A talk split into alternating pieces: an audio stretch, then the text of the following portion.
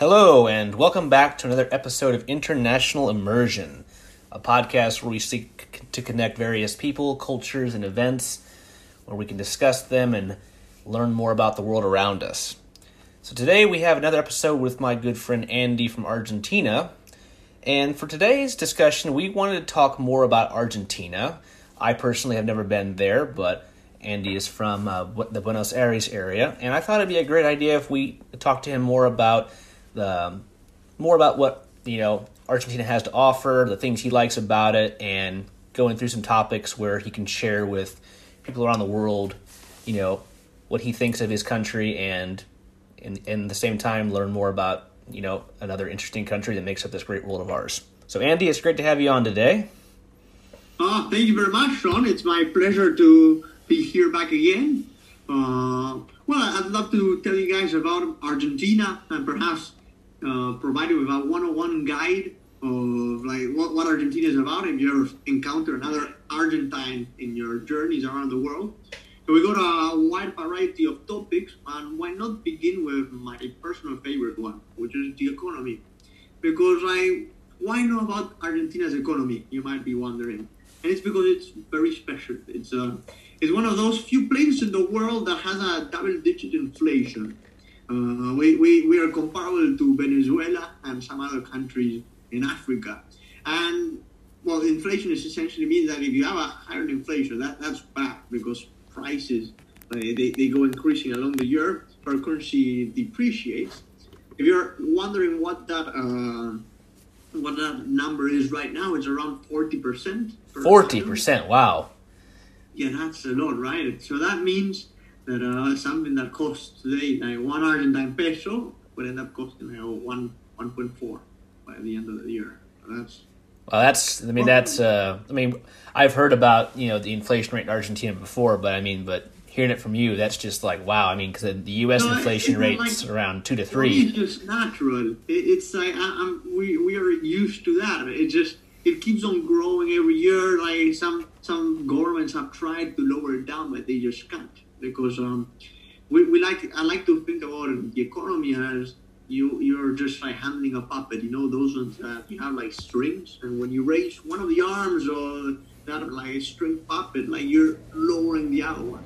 So there's so many different variables that you're trying to control, but uh, at the same time, while you're actually you know like you need to provide people with like subsidies for like transportation, for food, for living, right? So like that increases like the expenditure of the country. But then at the same time, you need to like, where are you taking that money from? You're taking that money by just printing more cash, and that generates inflation because the value of the currency there just decreases over time because there's more of the same thing. You're not actually creating value. You're not using that money in many cases in Argentina to actually, uh, you know, like do more production, expand you know, the possibilities, you know, build road infrastructure, you know, provide incentives for companies. You know, you're just giving it directly to the people. Why? Because understandably, we got around 40% of poverty. Uh, so you would say, um, like roughly four out of 10 people that you would encounter back home are like below the poverty line, which is something crazy that, uh, well, that, that, that is a, a story by itself. I encourage you to like research that if you're interested in. So it's hard dealing with so many things at the same time. Oh, naturally. Anytime, anytime an economy has more and more factors that you know are affecting it, it's harder to deal with it from a government standpoint. No, absolutely, absolutely. So, so of course, you need to give like some resources to the people because they need them right now. But at the same time, you're trying to lower the expenditure of the country because like, that, that you have an internal deficit. So how do you manage that? At the same time, your currency like continues to devalue itself because like no, nobody likes your currency because it just continues it just continues to increase over here. Like to give you an example, uh, I was like filling some like university papers on on like last April, and the exchange rate are one like from pesos to US dollar was that 80 Argentine pesos made one US dollar. Today, just two months after that day, the exchange rate is 120 Argentine pesos to one dollar.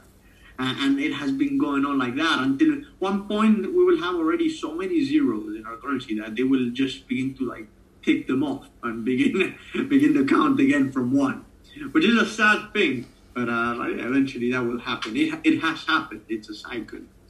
So nobody wants to like save an Argentine peso, so they want to buy U.S. dollars because that's a currency that over time, of course, retains its value. But uh, what is the government doing in face of that? Because if like people buy more U.S. dollars, the value of our currency continues to devalue even more. So they put restrictions. So it's kind of a vicious cycle, but because pe- people maybe trying to you know buy into a U.S. dollar or another safer currency in their mind, that's actually creating a, a, a, kind of making the snowball you know big oh, grow. It, and and what's worse is that like if that is a problem, then the few foreign companies that operate in the country they cannot take the revenue back to their own countries because we want like imagine like Ford, the car manufacturer they, they, they make cars, they send them to Brazil, to Chile, some other like countries around around town, and yeah, they, they cannot take their profits back home because otherwise that would mean that the U.S. dollars are leaving the country. So they put restrictions on that. So again, which which company want like nobody wants to invest in here if you have like so many controls on and movement of currency. So, so it, it, it's a big problem, and and at the same time, all right, let's say we control it. Let, let's let's just like free that movement of like currency from one place to another one. Then you're just like opening up the economy, and that harms a lot like local producers. So, yeah, it's like it's a vicious cycle because you can try some initiatives that benefit the these people, but it will affect these other people or these industries, vice versa. So there's nothing perfect. It's like you know, anything you do, any economic system has its you know pros and cons. No, it, it's just it's just nuts. So let's suppose there was a way of getting U.S. dollars, uh, which is like how we save money back home, uh, without actually, you know, like trying to limit like using these very drastic measures. So where do we go to? We go to the IMF and the World Bank because those folks tend to loan money to countries that need it. Now they do impose conditions on what or what you should do with that money. Eh? Uh, like what, what is the direction your country's economy should take.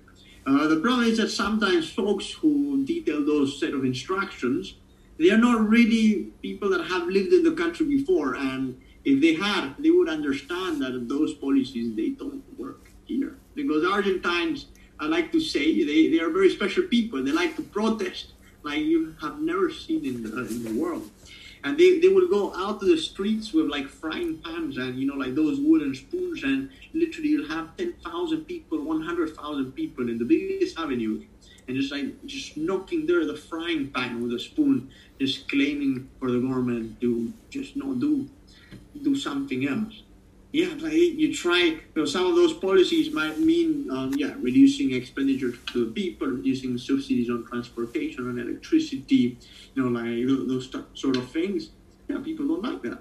So, you yeah, know, so Andy, from what you're are, from what you're saying, you know, you know, we could do a whole episode on the economy, or even uh, several episodes, because I mean, I can tell how much you you're into this and how much you really you know putting your you know emphasis into it. it's just like I'm I'm no economist, but I, the reason why I understand this because it, it's so it's engraved in everybody's life, uh, like what's going on uh, at a national level, you know, in, in, terms of politics and economics, and you don't really need to study that to actually have a somewhat basic understanding. You'll see that something very common among Argentines is that everybody can talk about economics, which is something I haven't found in my time in the U.S., for instance. Like folks know about their country, but they're not so knowledgeable about, like, you know, like perhaps this state produces this thing and like this other state produces some other things and, and the government like is uh, pursuing these sort of policies to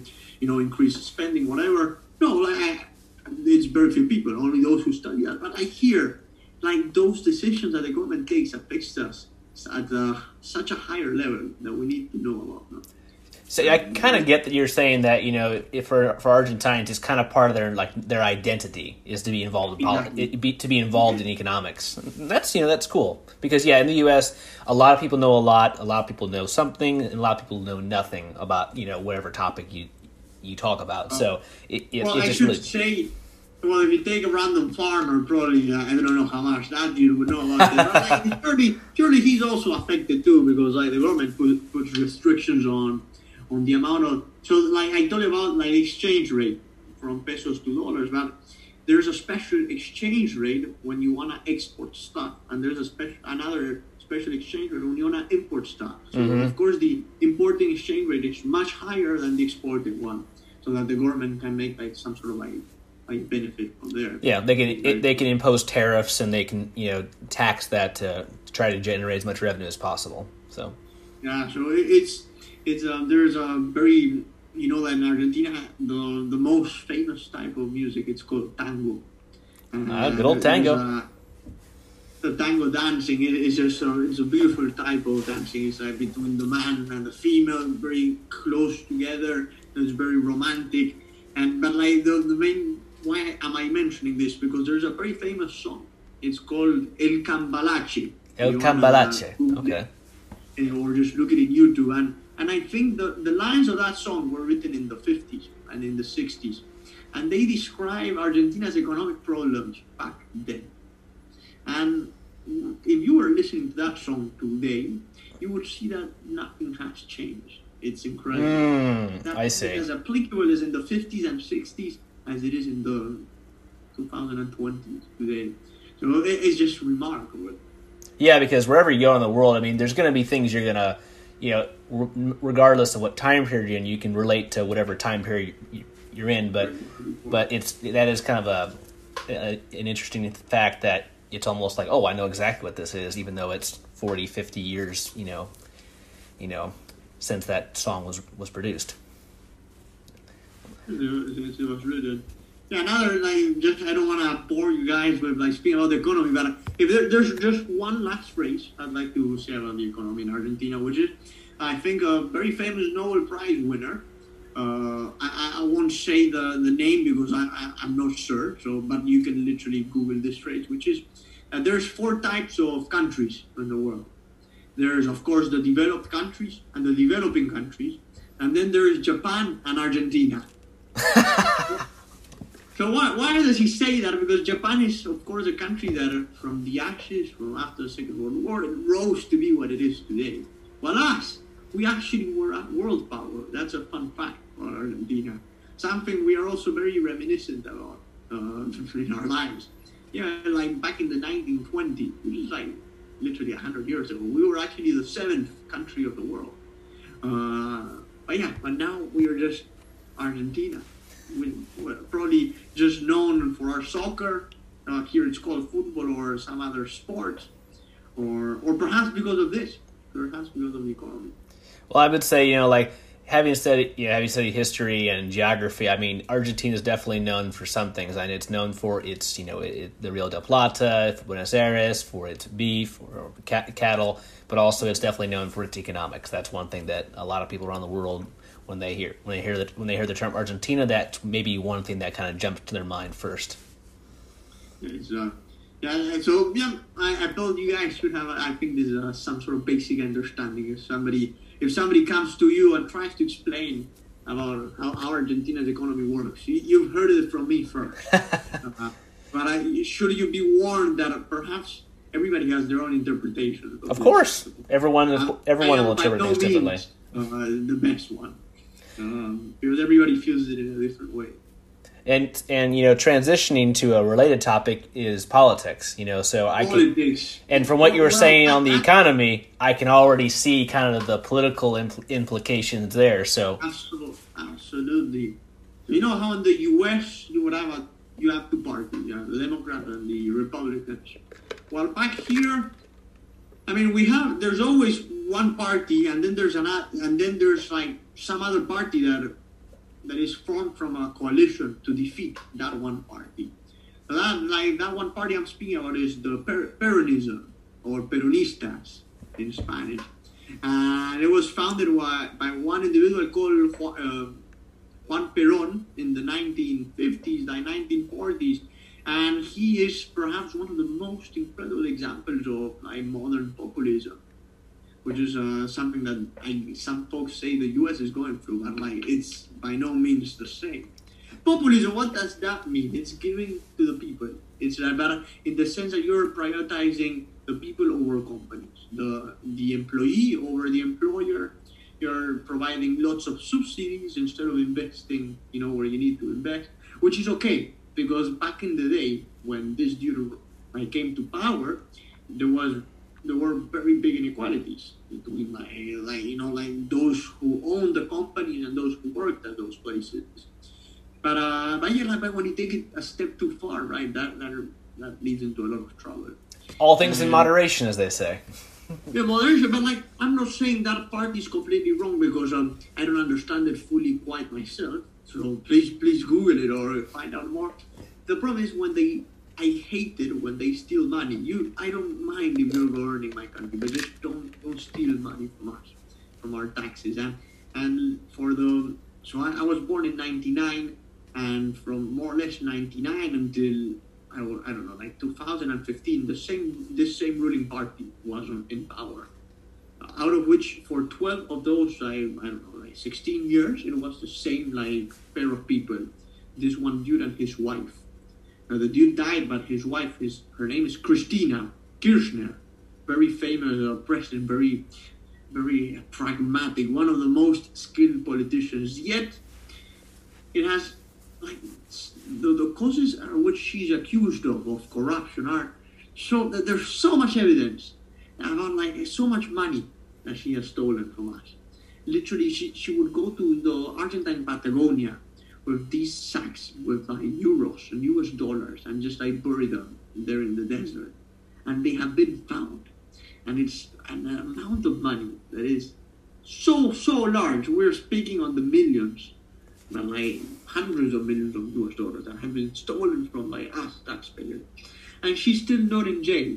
And you know why she's still not in jail? Because she somehow manages to, you know, stay in power. Or just like the, the, the you know, like the, like the, the law system, you know, it just doesn't work well because the president can like, you know, handpick who, who the judges are on the Supreme Court she can manipulate things around her to make sure she's not prosecuted and removed from office. As long as she exactly. maintains that leadership position, she can continue to manipulate things. Exactly, and then like in 2016, this other party, which was formed as a coalition to defeat this party. So I should say this one, this lady, this uh, person, Cristina, she belonged to the Peronistas, which is partly because they like this, this provides that bad image around them, right? And then this came this other dude from another party who won the elections, but then her party would do his life impossible. Whenever he tried to pass a law, this dude that came to power in 2015, his name is Mauricio Macri, and he tried to pass laws to actually, you know, put the put the country, you know, again on, on, on, on the road. You know, try to make it better again because it's, it's been like years and years of just like leaving it, you know, like die in the desert until you know the dude comes and tries to make things better. But like you know, uh, in a true democratic system, you're there at the at the legislature or you're at the Congress, and you need to pass laws, and they have to be approved by at least I don't know, at least more than half of the members that are present on that day's session. And yeah, he he did won the elections. He did not have like the majority in neither one of the chambers. You know, like so he didn't he didn't have enough majority to actually to you know get the laws passed. So whenever he proposed something, the other party could defeat that. Uh, that's a classic example of stone. We call that stonewalling. You, know, you you just stop everything that is from from being you know pushed yeah, out. You couldn't achieve has a, half as much as he proposed himself to achieve, and well, his life was made impossible too. And and by the end of 2019, 20 yeah, like 2019 when his government was ending, you know, like like the economic numbers were not looking right. You know, we, we were like the U, U.S. dollar had risen from 20 to like around 60 or so. So that, that is like around 300 percent. That's a lot. And then, uh, yeah, just imagine that how producers are just like they're just devastated. They're destroyed for that such a drastic change.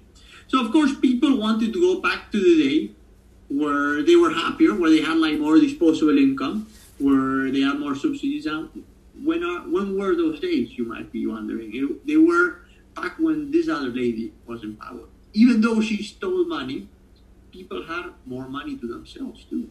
But this other dude I mean, like it's like you're giving this like a kid a candy, right? Like you know, if you eat too many candies, you will, that will lead to diabetes or I don't know, like to some sort of disease. Too much of anything like, is not good, and spe- especially sweets. it's not good, right? But like you get used to that and you like it, and when you're taking that candy away, you don't like it at all exactly. you get you get you get you get accustomed to it it becomes normal for you. And then when that's exactly. you know pried out pried out of your hands it, it creates a very quick you know reaction like hey!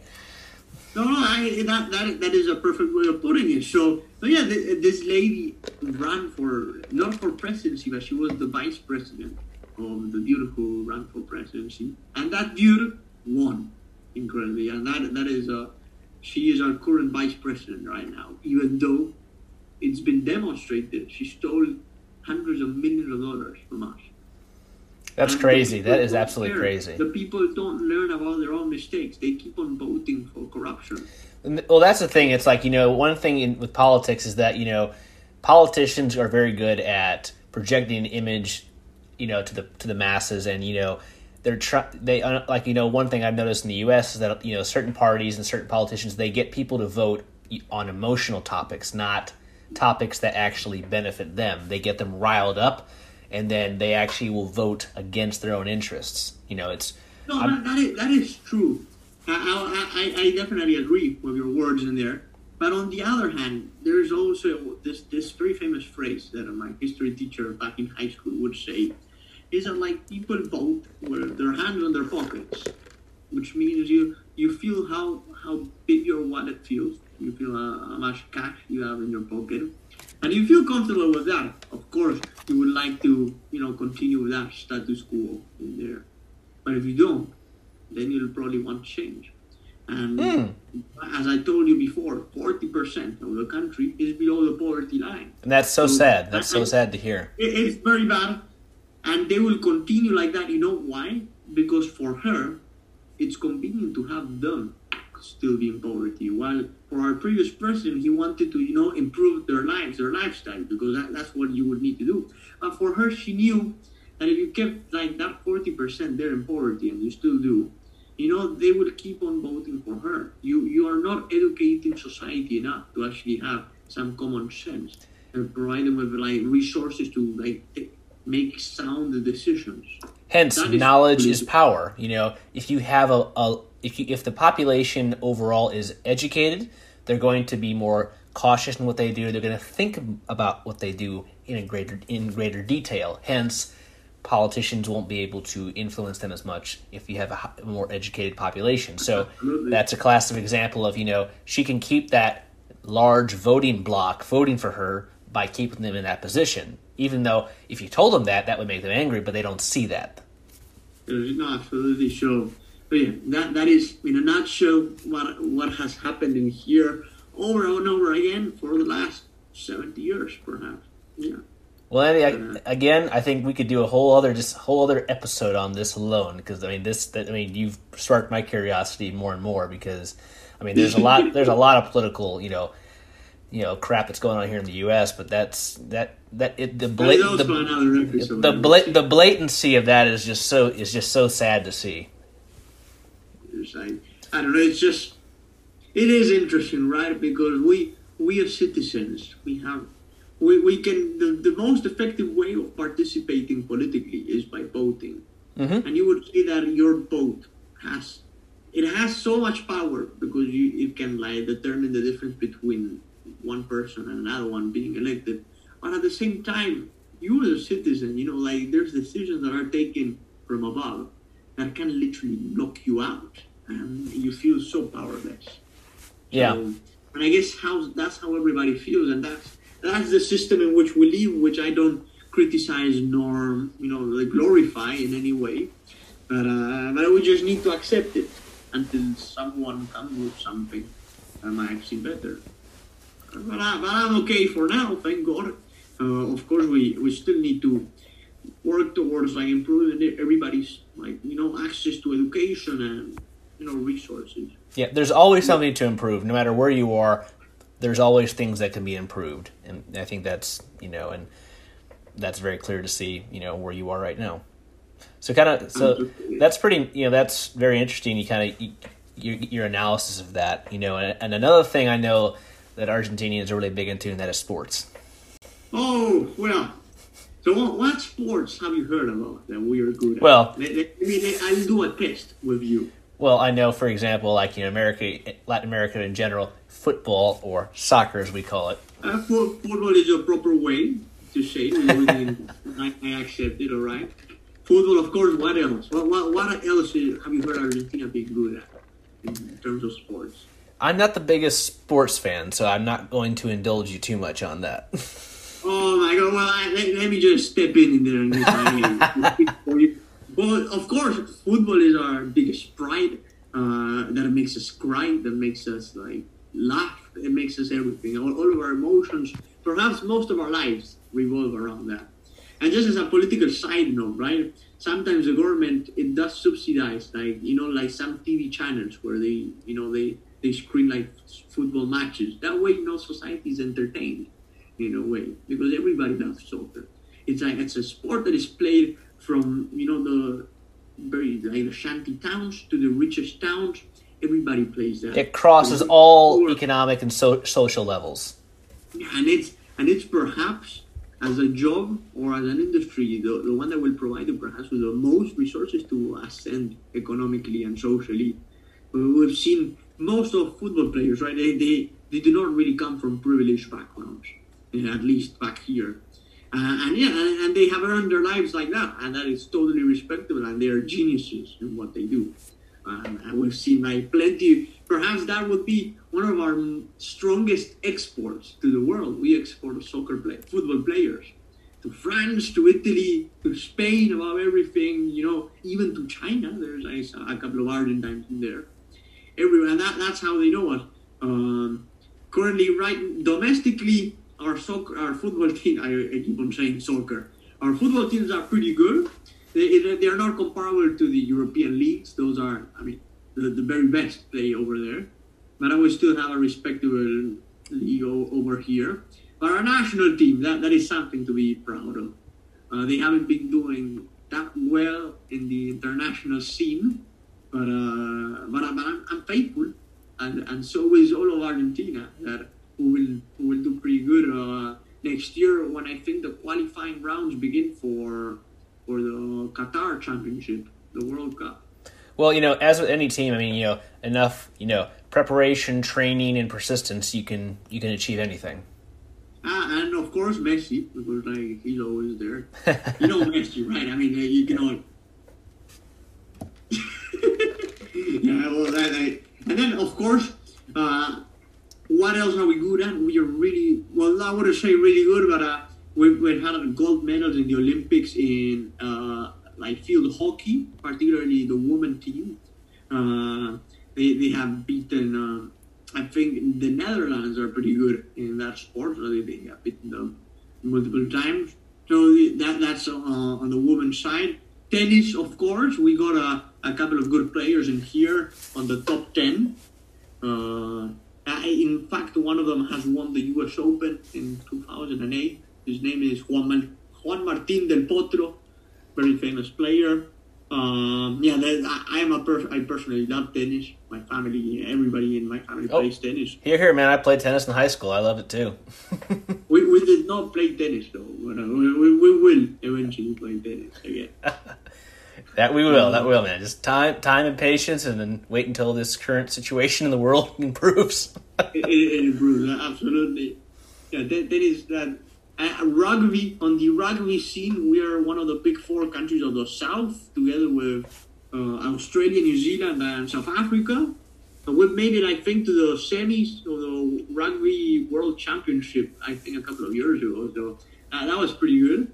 Uh, yeah, we got pretty good players. But as you can see, I'm not super passionate about it. They, they made me play in my high school rugby, and I just didn't like it at all. It's um, rough. I mean, it's rough. I I've known people who plays rough. it who, who are ah, my grammar's terrible.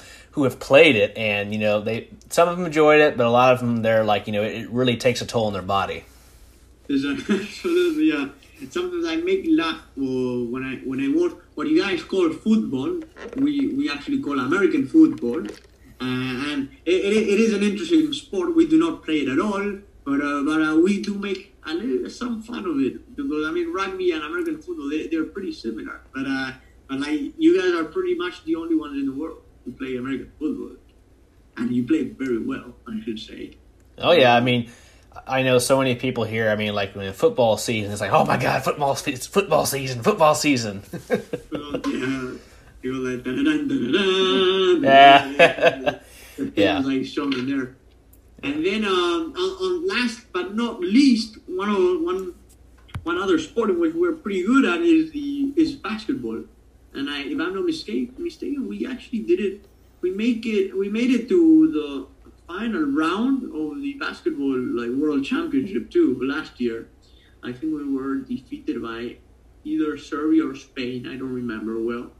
Uh, I, I we have a couple of players actually playing on you know on in the NBA.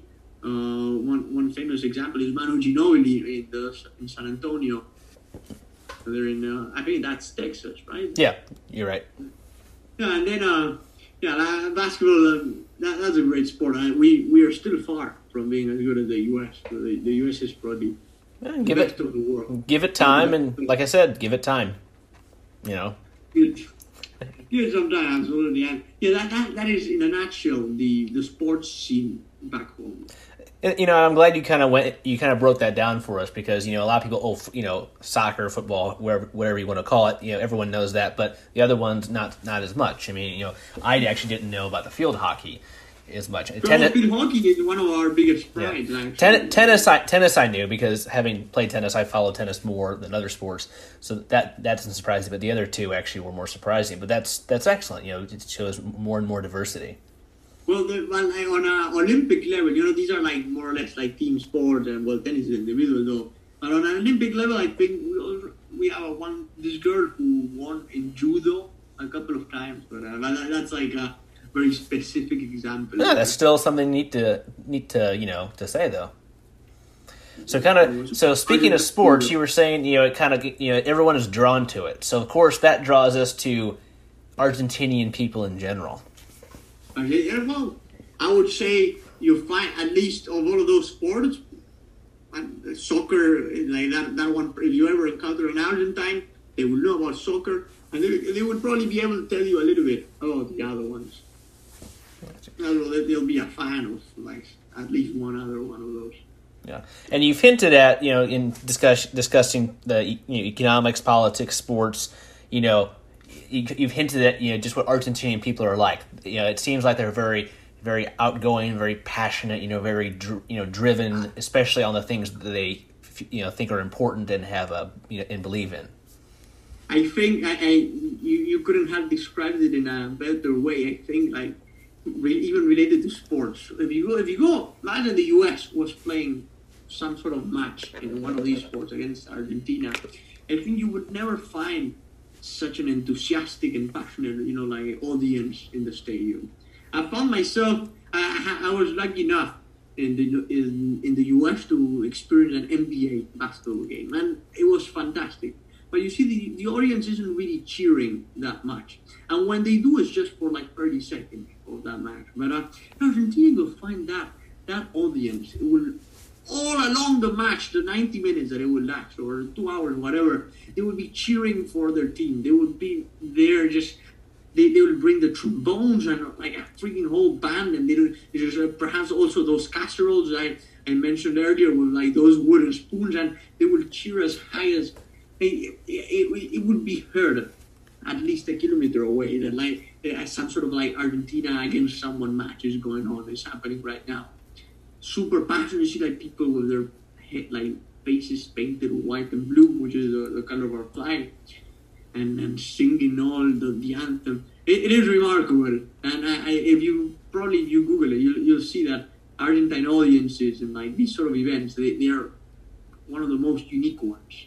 I mean, I can imagine just you know it'd be like electrifying, you know, you know, all encompassing, and just you know, just you know, a sea of energy that, that people would you know just jet would just you know, you know, resonate in that in that setting. It, it, exactly. That, that that that makes total sense. Uh, as a 101, like a history 101 of like Argentine people, how they are composed. You guys should know that Argentina, such like the U.S., we are both immigrant countries. We were made from immigration. Uh, it's so much so that in the 1920s, back when I mentioned that Argentina was the seventh power of the world, I mean, we have literally of the 7 million of that composed our population, half of them were actually from abroad. So you'll see that we actually attracted people uh, to come here. And who were those people? You were wondering. You might be wondering that now. And it's mostly Italians and Spanish people. Uh, so you'll see, if I'm not mistaken, one in three people in here have actually Italian nationality and probably also Spanish nationality. Oh wow, that's it, wow. I mean that that's that very interesting. Yeah, we have a very large European heritage, but particularly from those two countries. Even myself, I, I well, I'm I'm a weird case. I am my family is kind of from Portugal, but uh, but yeah, but it's all that region of the world mm-hmm. from the Iberian Peninsula, and and and you see when you find an Italian person, you see that they actually speak in a very similar way to the way we do. You know, they use hand gestures like the ones I'm using right now, but you cannot see them because you're just, you're just hearing me.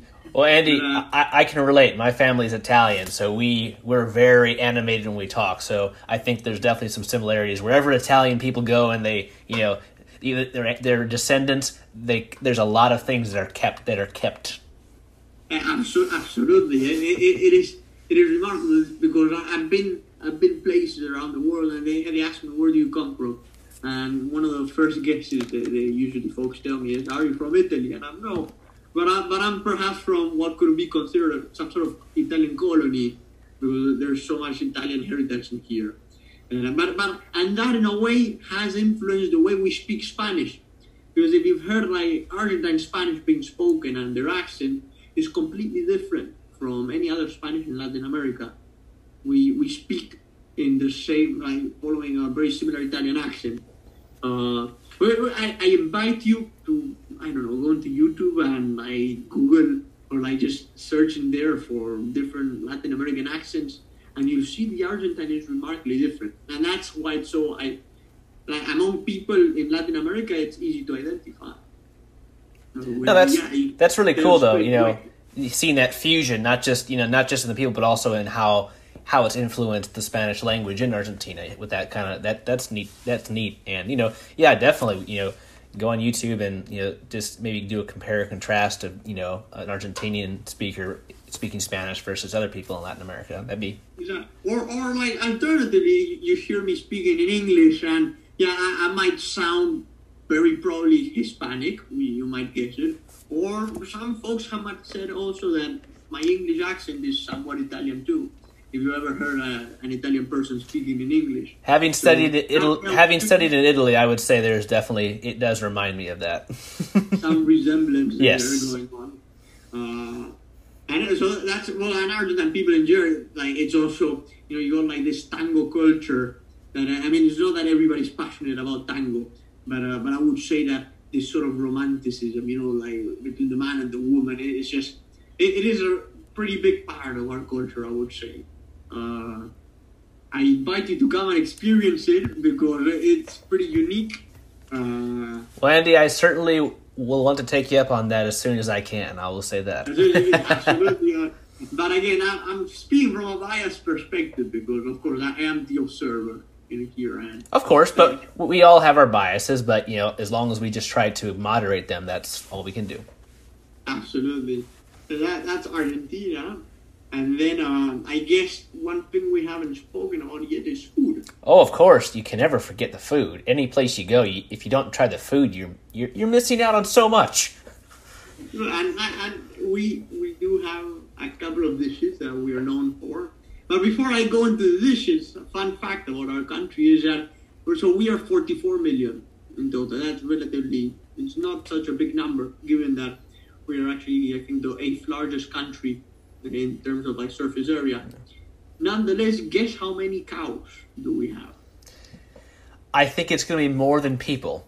Having studied Latin American history, having studied Latin American history during my undergrad, I remember that, like in the 1800s, that even beggars would be seen, or would be have, would have been seen riding cows because there were so many cows. Even they could ride a cow, or even it's like what? Okay. Well, technically, if if like society, if we were living in a like equal place, everybody would be able to own one point one and a quarter cows. We have around 54 million cows, and Wow. that quantity growing, and that's just cows, and with, there's a lot of other animals too in there. And so you guessed it, we love to eat meat, and that is that would compose at least half of our weekly diet. In my case, I would say around 90%. that is one of the things I miss the most when I'm not back home because, uh, of course, you, you're raised eating eating steak and beef and barbecue and like that that happens every Sunday. We, we have very large, you know, very big like barbecue tradition of every Sunday meeting uh, like gathering around with the family, with friends, and just like holding a big barbecue there, putting some piece of beef into into the grill there, and just having some fun.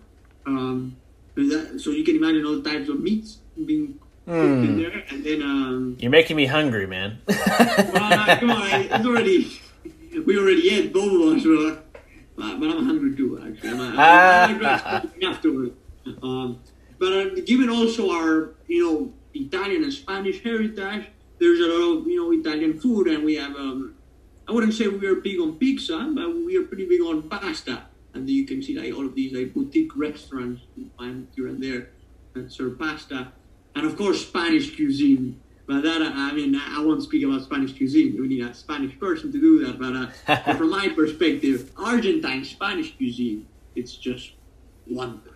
Well, you're you're giving me more and more reasons to visit. I'll just say that It's just tortillas and you know like it's just I don't know like salami and prosciutto, you know all of those like cold cuts and cheeses. Oh, that that is wonderful. But like, what are the two biggest traditional dishes back here? There's there's two, and these are my personal favorites ones. And one of them is called empanada. Have you heard of uh, the term empanada before? I don't believe so. It sounds familiar, but I can't say I can't say I know what it is. You know what a calzone is? Yes. You know it has like that, uh, like half a moon shape. Mhm. You know, we, had a calzone in China back in the day. Imagine, uh, imagine of an empanada. If you want to like Google it really quickly, it's like, it's also half shaped. It's relatively small, but it's filled. It's like a it's like a small cake filled with meat. Ooh, that sounds good. delicious, man. And you either cook it on the oven or you just stir fry it and gore. Yeah, that, that is truly remarkable. And, and then the other dish, it's called Milanesa. Milanesa. Uh, probably because it comes from Milan in Italy. Um, another name it's known uh, for its schnitzel. In Oh German. yeah. Okay. Yeah. You know what a schnitzel is? Yes. Yeah. It's like that breaded, you know, like piece of steak, and, and in here, that that has to definitely be the national dish. So much so that I, I mean, it's debatable whether or not it was invented here. Of course, it existed in Europe, but there's so many different variations of that dish that were definitely invented in here that we, we take that as a national dish, even though it, it wasn't really born in here.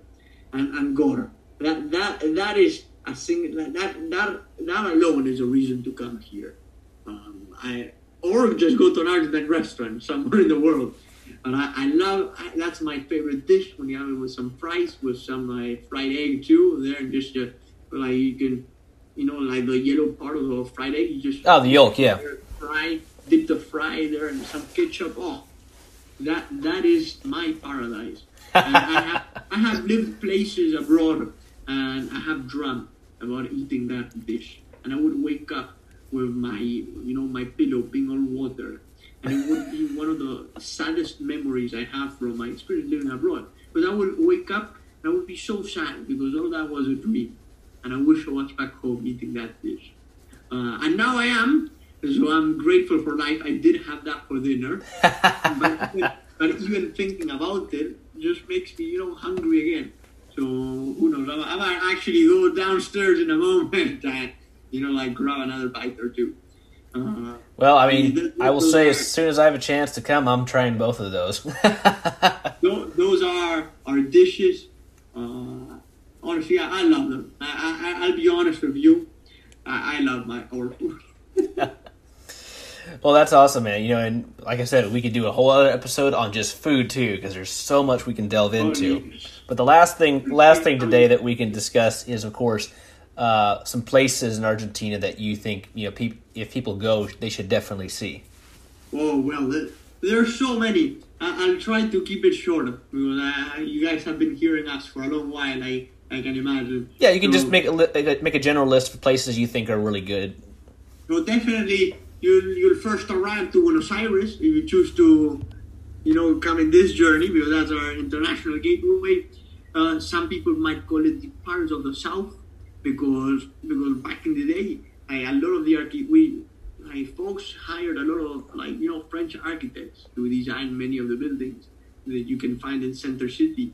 But there, there's a, a very high resemblance to Europe in there. Beautiful place. It has one of the widest avenues in the whole planet. Uh, I think it's around, uh, I would say, a yard long. A yard is around 100 meters. It's like, no, a yard uh, wide, I mean, not long.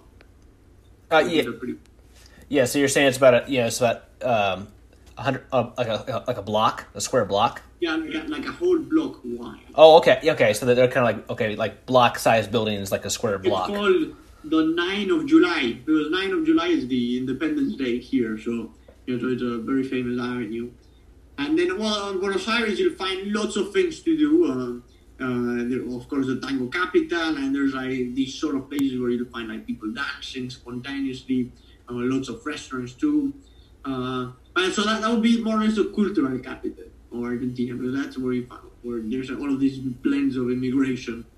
If you like go more local, then there's like regionally there's lots of places. Um, for instance, there's a province called Mendoza, where it's very known for the wines, the red wine that is produced there. Because I don't know if you guys heard of, but uh, Argentine wine is pretty famous too. I personally am a fan of Argent, Argentine wine. And we have a famous type of grape, which is our national pride. It's called the Malbec. Uh, I, I personally, in here, the legal age to drink is 18, and I'm 20, so yes, it's. Um, I, I, have, I have drunk a lot of that wine, and I, I love it. Uh, so, so we got like that region. If you run, they, they usually do tours around like the vineyard. It's beautiful. Then there is uh, one place called Bariloche, which is south of that place.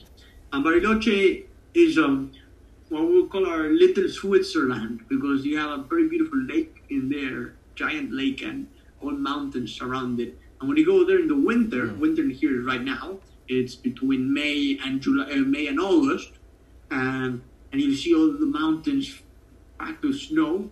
Um, fun fact about Argentina, not the best of like facts, but uh, but an interesting fact is that after the Second World War, uh, many Germans actually found exile in here because Argentina is such, such a interesting country that they actually allowed Nazis to find refuge in here. And the place they chose was that place, like this city called Bariloche, because it actually resembled a lot of Austria and like, you know those places in Europe. Yeah, that makes sense. Uh, You, you, you that, that thing aside, uh, I'm sure there's no more Germans in there uh, today, and, and it's a beautiful place to be at, uh, to do kayaking. And then, last but not least, uh, I've, I'm, there's lots more places, but this one is the, the one I would like to wrap up with. It's called Ushuaia. It's a, an interesting name, and it's the southernmost city in the whole world. Uh, the southernmost like habitable city. It has, I don't know, like 100,000, not less than 100,000 people in there, but it's a such a beautiful day, place there. And you can see glaciers, and you know, there's usually expeditions that run from there to Antarctica because uh, there's a part of Argentina and Antarctica too. So, so that's definitely one place to visit. And they have a really, really good wines there too. Incredibly, they do grow wines. yeah, because I mean that's that's that that would be down in like the Patagonia, correct? That, that's down like the southernmost point of the whole Patagonia. It's incredible. Wow. That that's what uh, Jules Verne, you know, like the famous author, would call the end of the world. It was inspired in that. In the Beagle Channel, which is like it crosses between like Argentina and Chile, right? that, that that straight over there. There's a very famous lighthouse that uh, you folks like taking pictures of, which is like what they like that poetic vision of the end of the world. uh, the end the world, not not in terms of time, but in terms of just like geographically, it sounds nice and and it, it, it's a nice place to be unconnected and just reflect about life. No, it sounds like a great place just to go and enjoy the sights, you know, and have a you know just have some nice personal time and you know enjoy the world around you and just you know that the the the grandeur of that place. That no, that all three of those places sound really neat. You know, Buenos Aires, you know, and the other two places. I mean, both would or all three would definitely be included on a trip if I would go there. Absolutely. And if, if anybody that wants to come, I'm here for for now. So let me know when I can help you out. Well, everyone, there you have it. You might you have yourself a potential tour guide right here. So if you want to go to Argentina, Buenos Aires, which is where I live. I would be delighted. So there you go. There you go. And that's one thing I found from traveling is that there's nothing better than than spending time with a local and traveling in their country with them because it just makes the experience so much more wholesome. And then likewise, if they ever come to your country, you can you can give the same thing to them where you're from, because It, it Every- would be a different experience. I would I would say. That's awesome, man. That's awesome. You know, I'm I'm really happy that you got to share these facts of Argentina with us. You know, some that are pretty common knowledge, others that are not, and I've learned some things today, and that's really neat. So we're definitely going to do more episodes and cover more topics, both about Argentina and about what we've done in China, and who knows what else down the road. So. absolutely, absolutely. So Andy, you know, again, I just wanted to thank you for joining me today, and you know, it's been very interesting. I hope that everyone who listens today has uh, thought it was interesting, and if anyone has any ideas or uh, suggestions of what we can talk about in greater depth, please let us know. We'd love to hear from you, and we can add more content um, and try to interconnect this great world of ours because there's so much diversity and so much that people can learn that you know we can't just stick to where we are and content ourselves with with what's around us we have to re- reach beyond that absolutely. Thank you for having me as usual, and I hope you guys uh, enjoyed it too. And yeah, welcome to Argentina. I would say. there you have it so until next time this has been another episode of international immersion and we will see you on the next episode